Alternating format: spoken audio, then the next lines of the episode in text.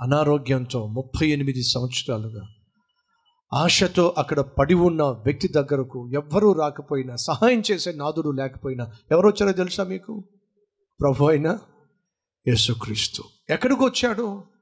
అనారోగ్యంతో ఆశతో ఎదురు చూస్తున్న ఒక నిర్భాగ్యుని దగ్గరకు నిస్సహాయ స్థితిలో ఉన్న వాని దగ్గరకు ఏసై వచ్చాడు.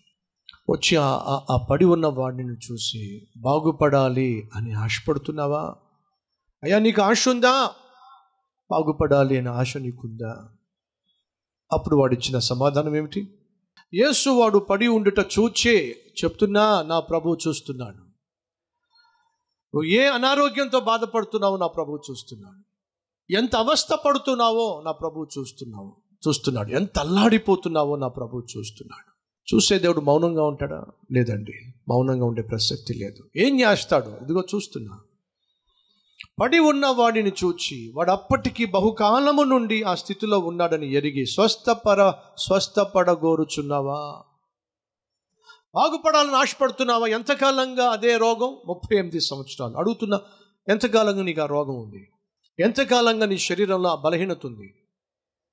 రక్తస్రావము కలిగిన స్త్రీని గూర్చి బైబిల్లో ఉంది. పన్నెండు సంవత్సరాలుగా ఆమె రక్తస్రావంతో అల్లాడిపోతూ ఉంది. సంవత్సరాలు మెన్షన్ చేయబడినాయి. పన్నెండు సంవత్సరాలుగా రక్తస్రావం. పద్దెనిమిది సంవత్సరాలుగా ఒక స్త్రీ తన నడుము పూర్తిగా వంగిపోయి ఏమాత్రము చక్కగా నిలబడలేని స్థితి పద్దెనిమిది సంవత్సరాలు. ఇక్కడ ఇతను కలిగి ఉన్నటువంటి ఈ పక్ష పక్షపాతం పక్షపాతం కావచ్చు పడి ఉన్న స్థితి కావచ్చు ముప్పై ఎనిమిది సంవత్సరాలుగా. అడుగుతున్నా ఎంతకాలంగా నీకు ఆ రక్తస్రావం? ఎంతకాలంగా ఆ నీ శరీరంలో ఆ రోగం? ఎంతకాలంగా నీ ఎముకల్లో ఆ బలహీనత? కనీసం సరిగా నిలబడలేకపోతున్నావు కనీసం కుదురుగా కూర్చోలేకపోతున్నావు ప్రశాంతంగా పనిచేసుకోలేకపోతున్నావు ఎంతకాలంగా ఆ రోగంతో పడి ఉన్నావు? పది సంవత్సరాల పన్నెండు సంవత్సరాల పదిహేను సంవత్సరాల ఇరవై సంవత్సరాలు ముప్పై సంవత్సరాల ముప్పై ఎనిమిది సంవత్సరాల. నువ్వు ఎంత కాలంగా నువ్వు పడి ఉన్నా నీకున్న రోగానికి ఎంత సీనియారిటీ ఉన్నా అది ఎంత ముదిరిపోయినా ఆ ప్రభు బాగు చేయగలనండి నా ప్రభు బాగు చేయుటకు చాలినవాడు. బైబిల్ సెలవిస్తుంది ఆయన పొందిన దెబ్బల ద్వారా మనకు ఆరోగ్యము ప్రసాదించబడుతుంది. నువ్వు ఆరోగ్యంగా ఉండాలి అని చెప్పి యేసుక్రీస్తు వెల చెల్లించాడు. ఆయన ఎవరిని బాగు చేయాలనుకుంటాడు వారిని బాగు చేస్తాడు. ఈరోజు సహోదరి నా ప్రభు నిన్ను చూస్తున్నాడు. నీ అనారోగ్యాన్ని చూస్తున్నాడు. ఎంతకాలంగా నువ్వు సఫర్ అవుతున్నావో నా ప్రభు చూస్తున్నాడు. ఆ చూశాడండి. ముప్పై ఎనిమిది సంవత్సరాలుగా అనారోగ్యంతో అల్లాడిపోతూ కాళ్ళు చేతులు ఆడక పడి ఉన్నటువంటి ఆ వ్యక్తిని నా ఏసయ్య చూశాడండి. అతడు కదలలేడు కాబట్టి నా ప్రభు అతని దగ్గరికి వచ్చేసాడండి వచ్చి అడుగుతున్నాడు బాగుపడాలనుకుంటున్నావా? వాడు అంటున్నాడు ప్రభు బాగుపడాలని ఆశ నాకుంది కానీ ఏది?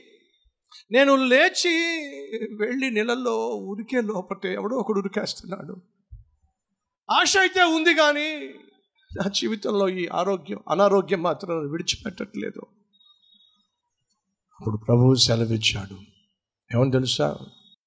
నీవు లేచి నీ పరుపు ఎత్తుకో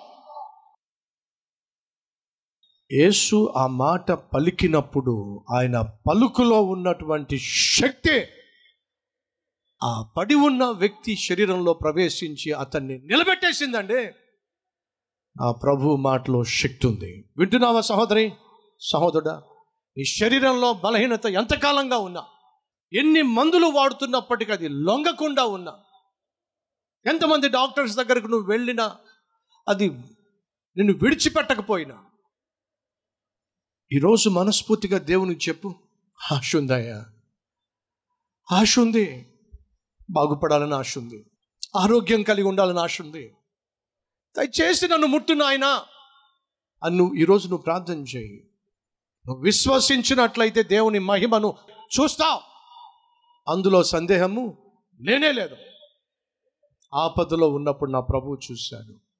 సేవకులు ఆపదలో ఉన్నప్పుడు ఆయన చూశాడండి. ఆ యవనస్తుడు అపవిత్రాత్మతో ఉన్నప్పుడు చూశాడండి. అనారోగ్యంతో ఉన్నప్పుడు ఆ వ్యక్తిని ఏసయ్య చూశాడండి. నా ప్రభు కళ్ళుండి చూసేవాడు. చెవులుండి వినేవాడు. నోరుండి మాట్లాడేవాడు. మనసు ఉండి అర్థం చేసుకునేవాడు. ఆప్తుడు ఆపద్ బాంధవుడు నా ప్రభు అయినా యేసుక్రీస్తు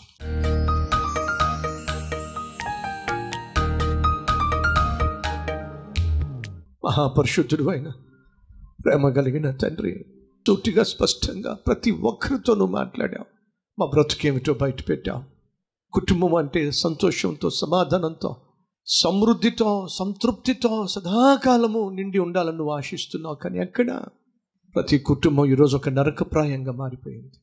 ఆ ఇంట్లో ఉన్న వాళ్ళలో సమాధానం లేదు సంతోషం లేదు సఖ్యత లేదు. ఎంతకాలం నాయన అట్టి కుటుంబాన్ని రాత్రి దర్శించండి. ప్రతి కుటుంబాన్ని మీరు దర్శించి ఆ కుటుంబంలో నెమ్మది దయచేయండి.